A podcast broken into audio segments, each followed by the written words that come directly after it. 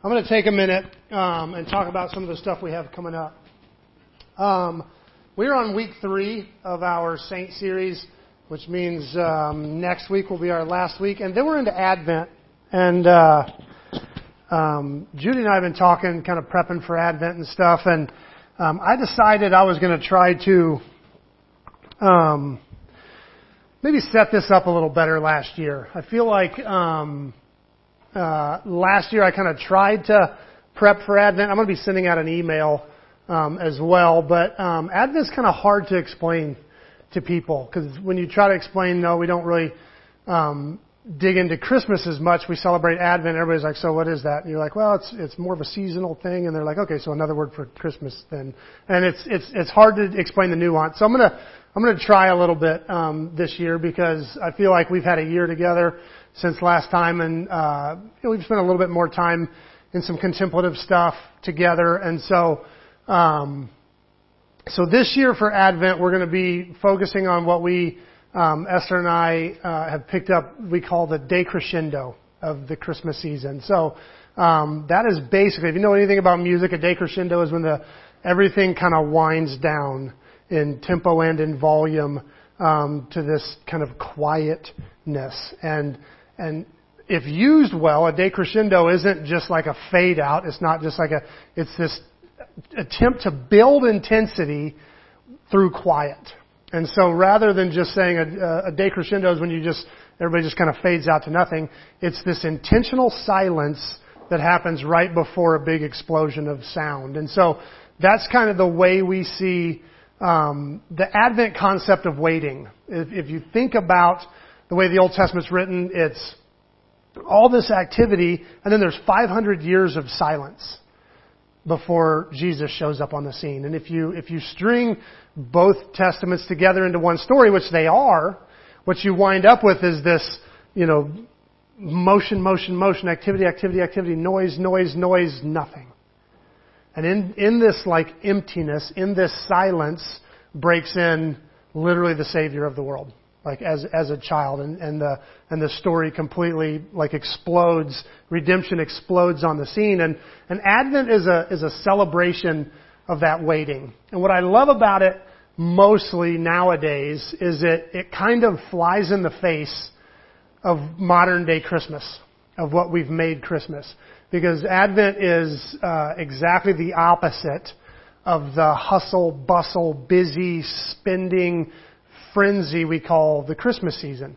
Advent, and so usually when you try to explain like an Advent wait, everybody's like, so it's more like a, you know, you just, it's, you it's a quiet Christmas instead of a rowdy Christmas. And it's way more complex than that. It's not just like winding down for the holidays. It's not just making sure we know that Jesus is the reason for the season. It's not that either.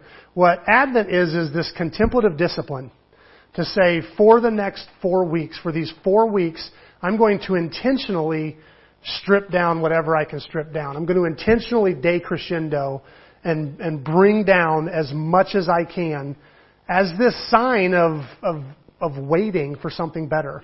And, and in that absence that taking things out leaves, we're, we're opening ourselves up to, to the new, to God to show up in a new way, for Jesus to kind of come bursting into our lives in a new way. And so it's a complex discipline. When Esther and I first started doing it, we started with the simple question, what can we take out of this, of this holiday season? What have we always done that's always been busy and big and stressful that we can pull out? Let's start with one thing that we can just strip out of this season and say, and it, it is probably going to disappoint some people. There's probably going to be some people, but you've always done the whatever. And, and, uh, and so the, the way we do our decrescendo is we intentionally front load our month. So we say all, as much of the busyness, whether it's shopping or parties or stuff, we pack into early December, and each week we intentionally try to do less. We intentionally try to strip down more and more and more, and, and it's a great discipline every single year to say, how much of my busyness is not needed? How much of my craziness is unnecessary? Like, can I, can I have two weeks toward the end of Advent season to just be? And not be a human doing, but be a human being and just enjoy the presence of others, enjoy the presence of God, and let Christmas kind of have the faith to believe that Christmas is a big deal because God says it's a big deal. It's not a big deal because I create so much stuff that it becomes unforgettable. It's a big deal because it is. Because that's what it is. And so I'm going to challenge everybody this year um, to kind of join us on a true Advent decrescendo and and try it this year. See how it goes. We're gonna our devotional.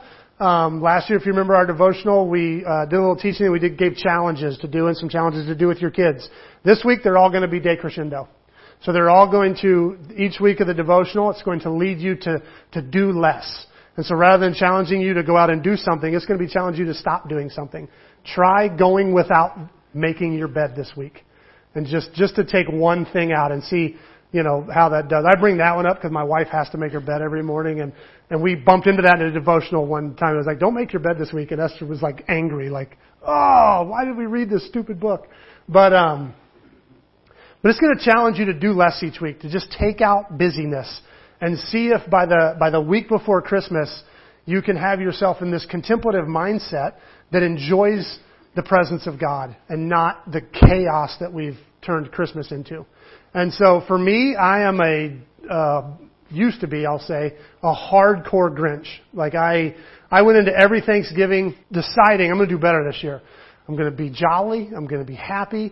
I'm going to, I'm going to just make Christmas awesome for my kids. It's going to be, I'm, I'm going to be completely upbeat this year. And then we get like two days in, and Esther would be like, "Oh, we got to do this and this and this." I'm like, "Oh, this is stupid. It's not even what Christmas is supposed to be about."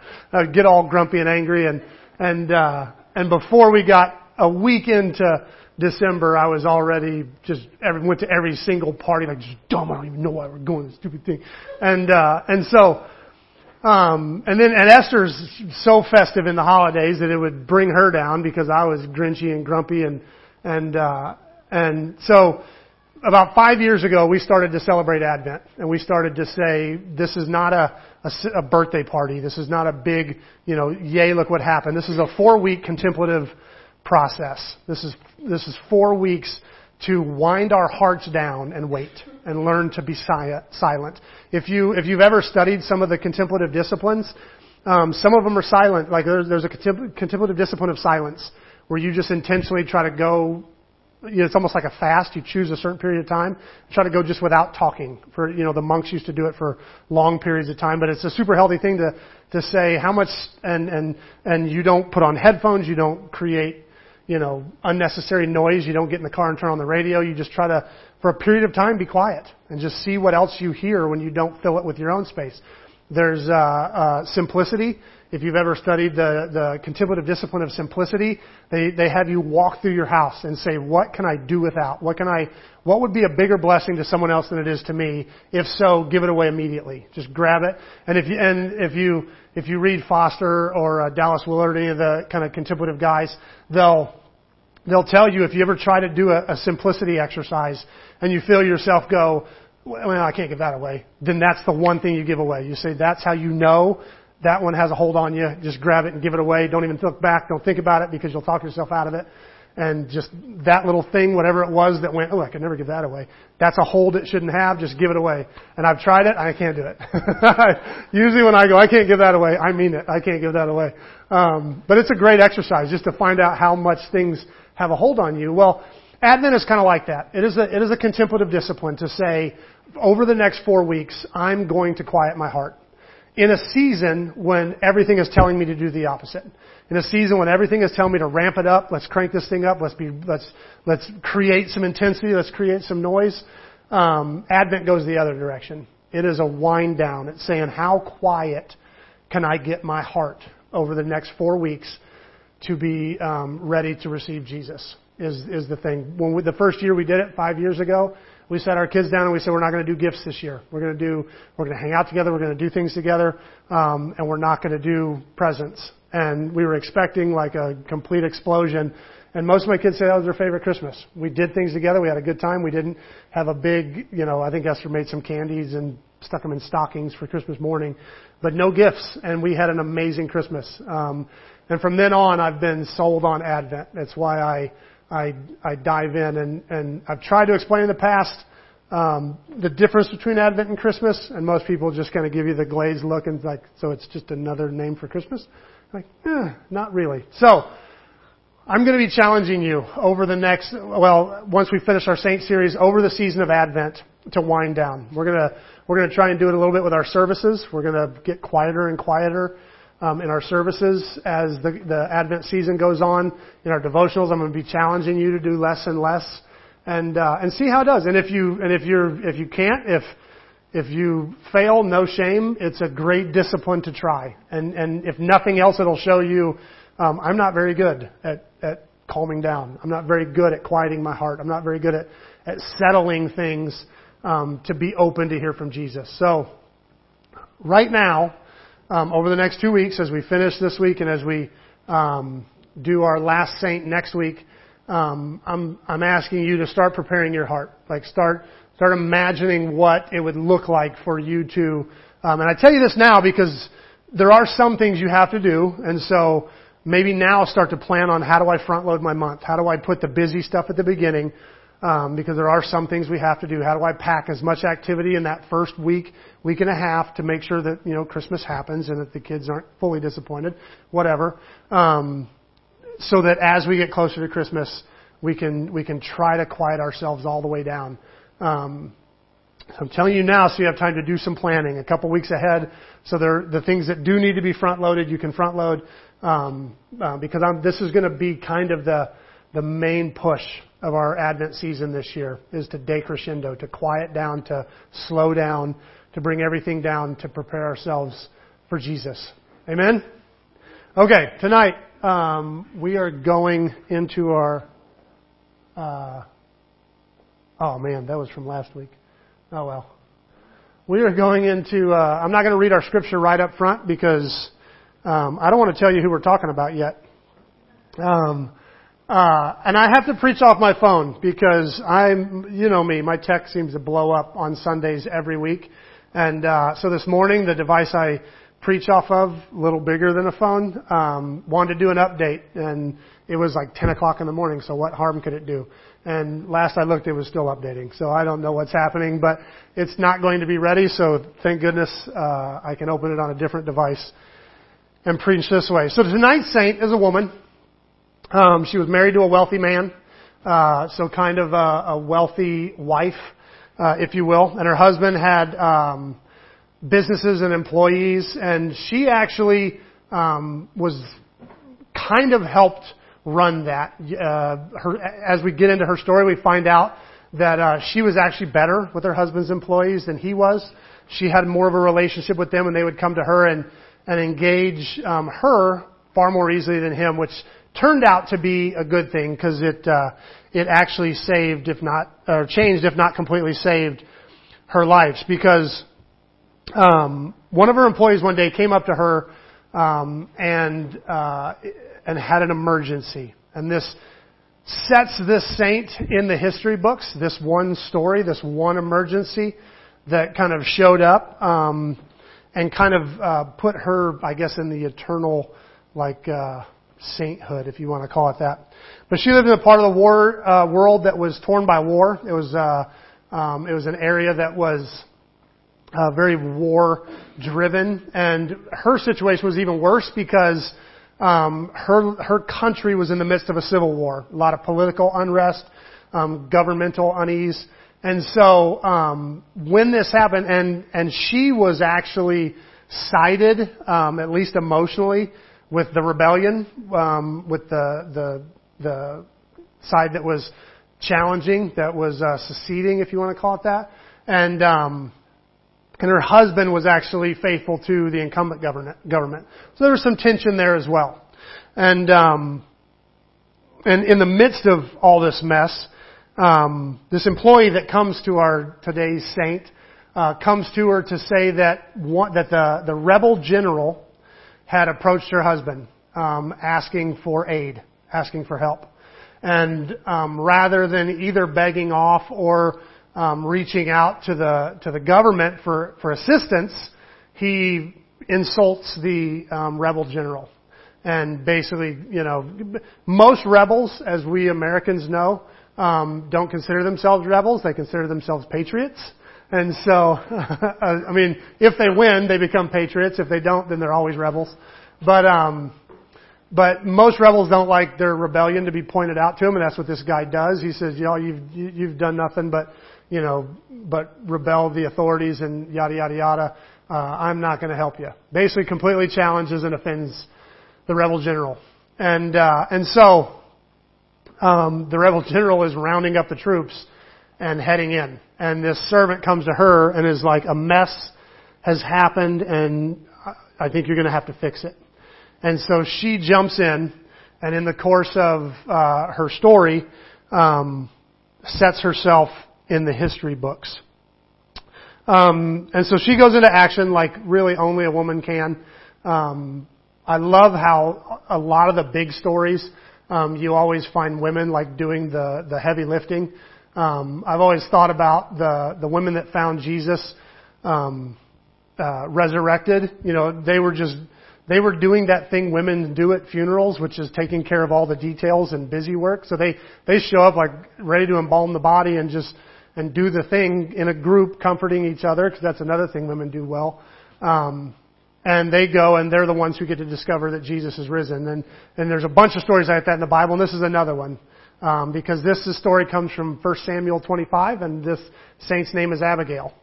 And, uh, and she is, um, this, woman in the Old Testament that we have one chapter about, um, and then a few little details elsewhere. We don't really have much about Abigail, um, other than um, her story falls in this time when David and Saul are basically at war. Saul is the the recognized king. David is the rebel general. He uh, God has when he was a child anointed him to be king, but other than that, um, he, there's no real evidence that he is anything other than a rebel. And so, at this phase of the story, when he comes, he's been camping on the backside of a man named Nabal's uh, property, and him and his men have been kind of sleeping out with the sheep. And since they were on the backside of his property, back then you didn't have great fences, you didn't have a lot of stuff. Um, the shepherds were out there with the sheep, and whenever some Philistine raiders would come in, David would defend Nabal's stuff and basically chase off the Philistines. And so Nabal is prospering because of uh, David's chosen location.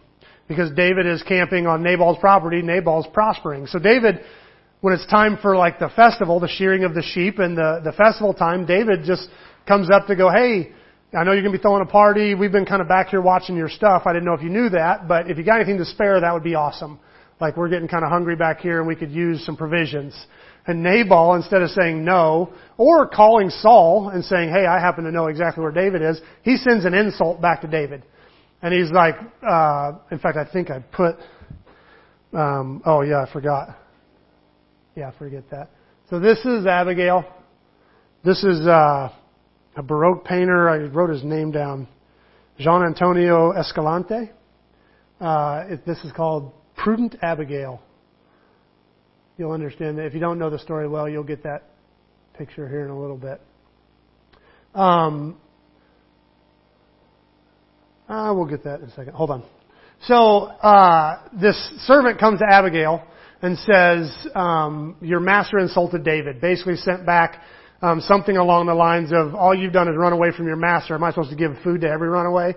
Like he doesn't recognize David's uh, future at all. He just sees David as a another rebel who has left his his uh, his leader and is out running around on his own. And so he insults David, and David is mad. David grabs most of his troops, leaves back just enough to guard the tents, and says, "This man dies today." And he says something like, "Like God curse me if every man in that household isn't dead by night." Like he's he's angry. Like he really leans into this thing. And so the servant runs to Abigail and, and tells her the story. And you kind of see the way the servant comes to her that she obviously has the better relationship that that uh, because David even told it told his messenger when he when he went to talk to Nabal says, "Hey, we've taken care of your stuff. We've made sure that nothing's got stolen. Ask your servants because they know how good we've been to you." Like, and the servants don't go to Nabal. Like they know better. They go to Abigail and they're like, "Hey, this is about to blow up and get ugly. Um, is there anything you can do?" And so she doesn't even bat an eye. She heads to the kitchen. She's like start making bread, start making stuff, get things together, you know, load up wagons and donkeys, and she heads off David. And so she goes and uh, meets David in the road. And David, at this point, he was just saying, this is when, like, right when she rides up, is when he's saying his, God curse me if I haven't killed every man, you know, in that house by night. And she rides right up into that. Um, and I've always looked at uh, Abigail as like this icon of faithfulness, you know, because she, uh, because in this story she saves her husband. Um, because what she does is she meets David on the road and she has all this food and she and she says this thing like what she does is she calls him out and she's like, look, one of these days you're going to be king, and do you really want in your conscience that you lost your temper and killed a loudmouth? Like really, that's all this is. Like this is you've got the power to, you know, he's stupid and, and mouthed off, but you've got the power to kill him and squish him. And do you really, when you're the king of Israel, do you really want that on your conscience? That you lost your temper and just killed a household full of people because they offend, because they called you names. Like, ultimately. Because they picked on you and said something mean, you slaughtered the whole house. Is that really what you think the king of Israel should be like? And David immediately calms down. He's like, um, it's a good thing you showed up because then she, the other thing she does, it's awesome. She's like, hey, this is, this is my fault. I should have inter- intercepted the servants instead of my husband. If I, if, if they had come to me, this never would have happened. Uh, so I'm so sorry I missed him, but here's all the food you asked for. You know, everything's good. So David backs down and, uh, and, you know, she, so she saves David's conscience, maybe his soul. Like he was about to just go on a murderous spree because somebody called him a name. And so she saves David from that. She saves Nabal from death.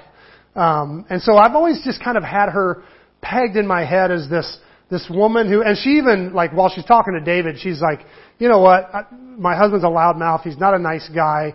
Uh, I apologize for him. Like she, she even recognizes that Nabal's not a good guy. She doesn't really defend him, but she's faithful to him and really saves his life. And so in the midst of this terrible situation, she steps in, saves her husband from his own stupidity, saves David from his own stupidity, and uh, and goes home. And so she literally saves the day. And when she gets home, her husband's throwing a party. He's drunk, so she doesn't bother him. And then the next morning, when he gets up, she tells him what happened. Basically, says, "Hey, I I gave supplies to David. He was going to come and kill you if I hadn't headed him off."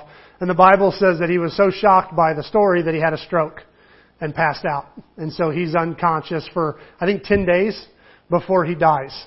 And so, um, and so everybody typically says that, uh, Abigail, you know, that God, um, I guess because she was faithful to her husband, faithful to David, like God saved her from this bad marriage by killing Nabal. Um, and I and, and as I was studying that this week, the only problem with that is I learned that in Jewish um, uh, I guess, uh, inheritance law, the wife never gets anything. I don't know if you guys knew that. The wife inherits absolutely nothing. If, uh, when the husband dies, all of his stuff goes to the sons. If there's no sons, it goes to the daughters, and then immediately, if possible, passes to the daughters' sons. If there's no daughters or daughters' sons, it goes to, then it starts going to cousins, uncles, up to, it goes like up to your dad and then over to his, his brothers and stuff and then it goes up to grandparents if they're still alive and over to their, like whatever you gotta do to get to a male heir, it passes and nothing is ever left to the wife. The wife gets nothing. And so she kind of becomes part of the inheritance, I guess you would say. She kind of goes with the property, but she never gets to, uh, like, dispense any of it herself. She never gets to decide what will be done with it. And so Abigail is, is in this, this, uh, tough situation where when Nabal dies, her complete uh, future is in question. This isn't necessarily like a, a shiny, happy moment that yes, God has finally struck my evil husband down, um, because now her her future is is up for grabs. Who knows what's going to happen to her? And so, um, and so for some reason, and this was kind of weird because I had kind of prepared this message to talk about faithfulness, to talk about doing the right thing even when it's hard, even when you don't want to, like and and uh, and how Abigail, you know, in this terrible situation, steps up to show integrity um, and and defend her husband, even though he was. She probably could have just ran and let him get killed, you know, who, who, like, I'm sure she could have just hit out and said, well, this serves him right. Like, this guy's always been a loudmouth. But she doesn't. She saves, um, a lot of people. And, uh, and this time for the first time I saw, uh, something new. And this actually happened, um, last night at two o'clock in the morning. Um, I was asleep and just out of nowhere popped awake and, and asked myself this question because Abigail tells David, um, when you, actually let's read it and then we'll talk. She says, she fell at his feet and said, I accept all the blame for this matter, my lord. Please listen to what I have to say. I know Nabal's wicked and ill-tempered man. Please don't pay any attention to him. He is a fool. Just as his name suggests, Nabal is a, it doesn't mean fool, but it was picked up, uh, the root word can mean fool, and so Nabal, it was like a, um, a, uh, euphemism or like a, a word that they use for fool. Like they would, they would call you a Nabal, and, uh, and it, it came to mean like a, a fool. Anyway, um, but I never, but I never saw the young men you sent. Now, my Lord, as surely as the Lord lives, and you yourself live, since the Lord has kept you from murdering and taking vengeance into your own hands, let all your enemies and those who try to harm you be as cursed as Nabal, as Nabal is. And here is a present that I, your servant, have brought to you and your young men. Please forgive me if I have offended you in any way. The Lord will surely reward you with a lasting dynasty, for you are fighting the Lord's battles, and you have not done wrong throughout your entire life. Even when you were chased by those who seek to kill you, your life is safe in the care of the Lord your God, secure in his treasure pouch. But this, uh, but the lives of your enemies will disappear like stones shot from a sling. Whoops. Uh, yeah, hold on. Um, where to go? Oh, when the Lord has done great things for you, please remember me, your servant. Am I going the right way? I don't think I am. Oh my goodness gracious. Oh, what is happening? Uh, when the Lord has done all He's promised you, uh, you'll be the leader of Israel. Don't let this be a blemish on your record. Then your conscience won't have to bear the staggering burden of needless bloodshed and vengeance. So at two o'clock in the morning, I wake up, 2.30 in the morning, I wake up and out of just a dead sleep, I go, how did she know he was going to be king? Like, and I, and it, it was a question I'd never considered before. David, when he was a young kid, um, was called out uh, by Samuel, the prophet of the day. There's a king in Israel. The king has offended God, and God tells Samuel, "There's in the house of Jesse is going to be the next king." And so he goes and Jesse marches all of his sons and they're all big strapping guys and everyone Samuel's like, "Oh, surely this is the king. This guy's, you know, this guy is built. He's he's got a royal demeanor." And God would say, "No, that's not the one." And they all march by until Samuel was like, "Are these all your sons?" And Jesse goes, "Yeah, this is all of them. I mean, except the one in the field, like David, but you know, he's a shepherd. He's just a little kid." And Samuel goes, well, bring him. We're not going to move on till he gets here. And so they send for David. David comes in and immediately God says, this is, this is the next king. And so Samuel anoints him and, uh, and they feast and then they leave. Samuel leaves and nothing changes in David's life. Like he goes right back out into the field. Like, and most of us, if they came in and were like, you know, hey, you're the next king, we'd be like, sweet, I'm going to need some new clothes. Like, you know, we would, we'd start getting set up, you know, like we're, I'm ready for this role. David goes back out to shepherding.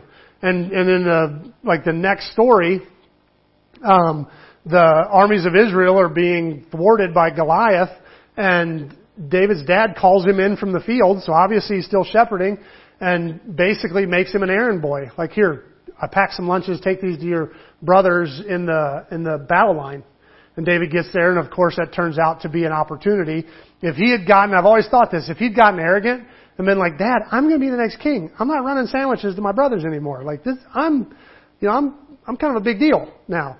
Like he would have never bumped into Goliath and would have never made a name for himself. And there's a time when he's, he's running for his life, needs a sword, and he, and there's no sword around. He goes to the priest. The priest's like, I just happen to have Goliath's sword right here in the thing. He's like, dude, that's exactly what I need. And, he, and Goliath's sword saved his life. And so I'm sitting there thinking, what if David gets arrogant and won't take the sandwiches to his brothers? Later in his life, there will be no sword for him to draw to, to save his own life. So, anyway, all that to say, David has this promise, but nothing in his life has changed. As he grows older, Saul starts to realize, you know, how charismatic this kid is and, and how many people like him. And so Saul's trying to kill him. David has to run for his life. When he meets Abigail, he's camping on her husband's land begging food. Like when she meets him, he had just sent an envoy, like, hey, we're kind of hungry out here if you've got any extra stuff. They're living in an army camp, basically running for their lives, living in tents, begging for food. And Abigail sees him and goes, one of these days, you're going to be the king, and you don't want this on your conscience. And for the first, and so I wake up in the middle of the night last night going, how did she know he was going to be king? Like, what was going on in Abigail's life that she, and so I switched my whole message at 2.30 in the morning and, and, uh, and decided what I love most about Abigail is she lived prophetically. Abigail, if, if she's our patron saint this month, she's the patron saint of living with vision, of living knowing that there's something better even when you can't see it. Uh, if you follow Abigail's story, and this kind of stands in contrast to Nabal, um, which you may have already seen it. Nabal, when they come to him, here's what he says. Who is this fellow David? Nabal sneered to the young men. Who, do, who does this son of Jesse think he is? There are a lot of servants these days who run away from their masters. Should I take my bread and water and my meat that I've slaughtered for my shepherds or shearers and give it to a band of outlaws who come from who knows where? Like that's what Nabal thinks when he sees David. And I have a feeling a lot of Israel at this point probably thinks that. Like who is this guy? He, he's got this funny little promise from Samuel when he's a little kid that I doubt was, was common knowledge, was public knowledge at the time. And, and really that's it. And somehow word has gotten out. Abigail can see more. And she knows and she, she ends her thing with this kind of prophetic statement. But when the Lord has done great things for you, please remember me, your servant. She says this to a, to basically uh, a rebel beggar that's living, that's camping out on the back of her, her husband's land. Like when God fulfills all His promises in you, remember me. And if you track her story, she kind of shows up one other time where David's men get um, beat by the Philistines, and their camp gets taken captive, and her and David's other wife are both taken POW into Philistia, and David and his men have to go rescue all their stuff. And so this is a rich woman. See, we, I generally thought of the story as Abigail has, you know, a bad husband, she has a bad situation. She's faithful, and because of that, she winds up a queen. Like she winds up in the palace. And I, and and that's the way I've always thought of the story. Like bad situation, but she stays faithful in her bad situation. She doesn't rebel. She doesn't do anything. She stays faithful in her bad situation, and because of that, she's rewarded.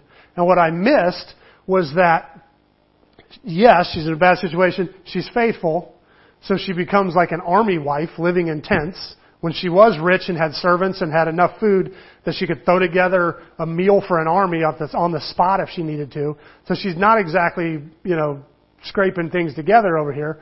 She goes from that to an army wife, living in tents, traveling around, you know, packing up the tent, putting up, you know, setting up the tent, packing it up again, setting it up again.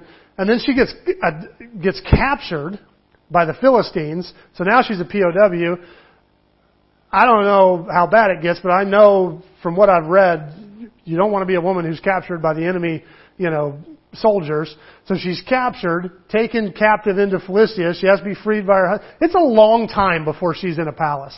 And somehow, in the midst of all of this, when they actually came to her, when David heard that Nabal died, David said, you know, praise God for, for bringing vengeance, um, for me so I didn't have to. So David saw it as God basically saying, since you didn't take vengeance yourself, I'll take vengeance on Nabal. Um, and he sins for her. And when, when he sins for her, she goes, I'd rather be David's servant um, than, than Nabal's wife. And so she comes with the soldiers. And so, basically, through staying faithful, saving David's conscience, becoming an army wife, living in, in bivouacs, to getting captured, becoming a POW, you know, all of this long before she becomes a queen in a palace. And all I could think was, was what kind of vision did this woman have that she was willing to endure all of this knowing God has made a promise that He's going to keep? God has made a promise that He's going to keep. So how do we respond to this? I think uh, Abigail really stands for all believers. Because in reality, all of us are asked to do that very thing. We're all asked to believe that there's a palace, no matter what we see in front of us. No matter what we're enduring, we're, we're, we're asked to believe that there's something better. And we're getting ready to go into Advent season where that is the purpose of Advent season, is to wait for something better, to believe that there's something better. Every single one of us live um, with unanswered promises. Every single one of us know what God has told us. We know what He's called us to. We know what He's promised to do, and we don't see it yet. Abigail lived prophetically. Like she lived trusting a vision that she couldn't see, which to me is the definition of the Christian life. It is to, to live not just believing like, yeah, like in my mind, but believing where I'm willing to give my life to it, willing to change my behavior, to alter my direction, to, to move who I am because I know that God's going to do what He said He would do. David was not in a palace when Abigail met him. There was no evidence he would ever be in a palace. The only thing she had to go on was a word from God. We're actually, I'm going to use this as an opportunity to kind of shamelessly plug something that's coming up. Um, in January, we're going to do a series um, on stewardship. We're going to study some of the times that God um, provided for uh, particular, uh, really building projects in the Scripture. And at the end of that, I am going to um, I'm going to ask us to give, which I'm terrible at this. I don't like asking for money. I don't even know how, but um, but we're going to study it and we're going to look at it and. Uh, and what I'm mostly going to do is I'm going to I'm going to ask you to commit to praying through January, just about God. What's my part here? What am I supposed to do? What part am I supposed to take in this?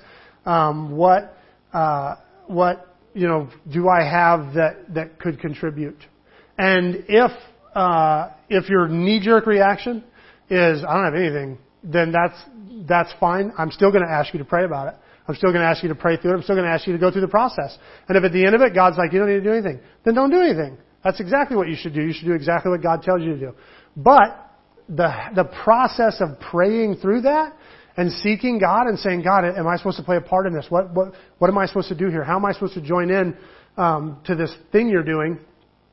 Uh, that is a healthy thing to do. Um, and, and every one of these that Esther and I have been part of building campaigns and fundraising campaigns where uh, God asked us to give um, more than we were comfortable with. And, and we did it. It was a healthy thing. And we've had some that we went through. We prayed through the process. We, we asked all the questions. We did everything we were supposed to do. And at the end, God didn't really ask us to do much. And, and both times, the process was super, super healthy. It was super healthy to say, you know, what do we have? What do we have that's excess? Do we have anything we could give? Do we have anything we could sell? Do we have anything that um, that uh, that would contribute to everything that would that would do some good. And that that process was great for our hearts to do that and say what what. Uh, so I say that to say um, that a lot of times doing the work of God is is about being Abigail. It's about seeing a future that doesn't make any sense right this minute. It's about asking, um, and I guarantee if we all sat around and pooled all our money, it wouldn't make much. Like, we're just not that kind of church. Uh, and so for us to do almost anything is for us to say, I believe God has something better than what the evidence shows right now. It's to be an Abigail. And and so uh, I haven't decided what we're going to call this series. Maybe we'll call it, you know, something about Abigail. I don't know. I'm tempted to call it a begathon because I've always made fun of like K-Love when they have their their praise-a-thon, you know, to raise money, and I'm like, it's a begathon. Just admit it. So there's part of me that's like tempted to just to just make it naked and just like, hey, we're going to have a begathon for the next four weeks, like uh, because that's kind of the way I tend to do things. Don't over uh, don't over. Uh, like market it or whatever. Just just say what it is. At least be upfront. We're here to beg for your money.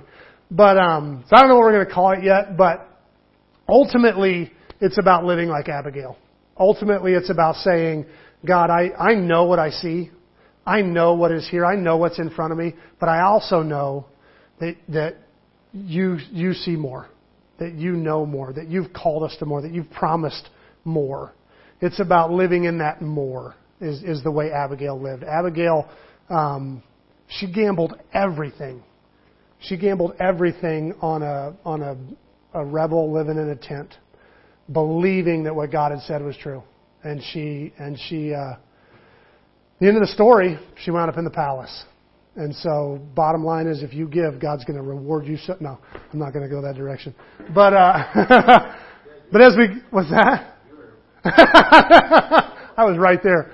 Um, so as we go to the table tonight, uh, I guess my request to you, as you as you kind of pray through Abigail's story, is is ask yourself what what promises has God made, whether they're promises to believers in general, whether it's promises to you on things He's going to do in your life, whether it's uh, just words He's planted in your heart uh, are you willing, like Abigail, to to go on to go all in on that word? Are you willing to say, um, one of these days you're going to be in the palace, David? When you are, remember me. Um, because I think that's that's the crux of the Christian life. I think that is the beauty of the Christian life is not living in what we see, but in living what God has said.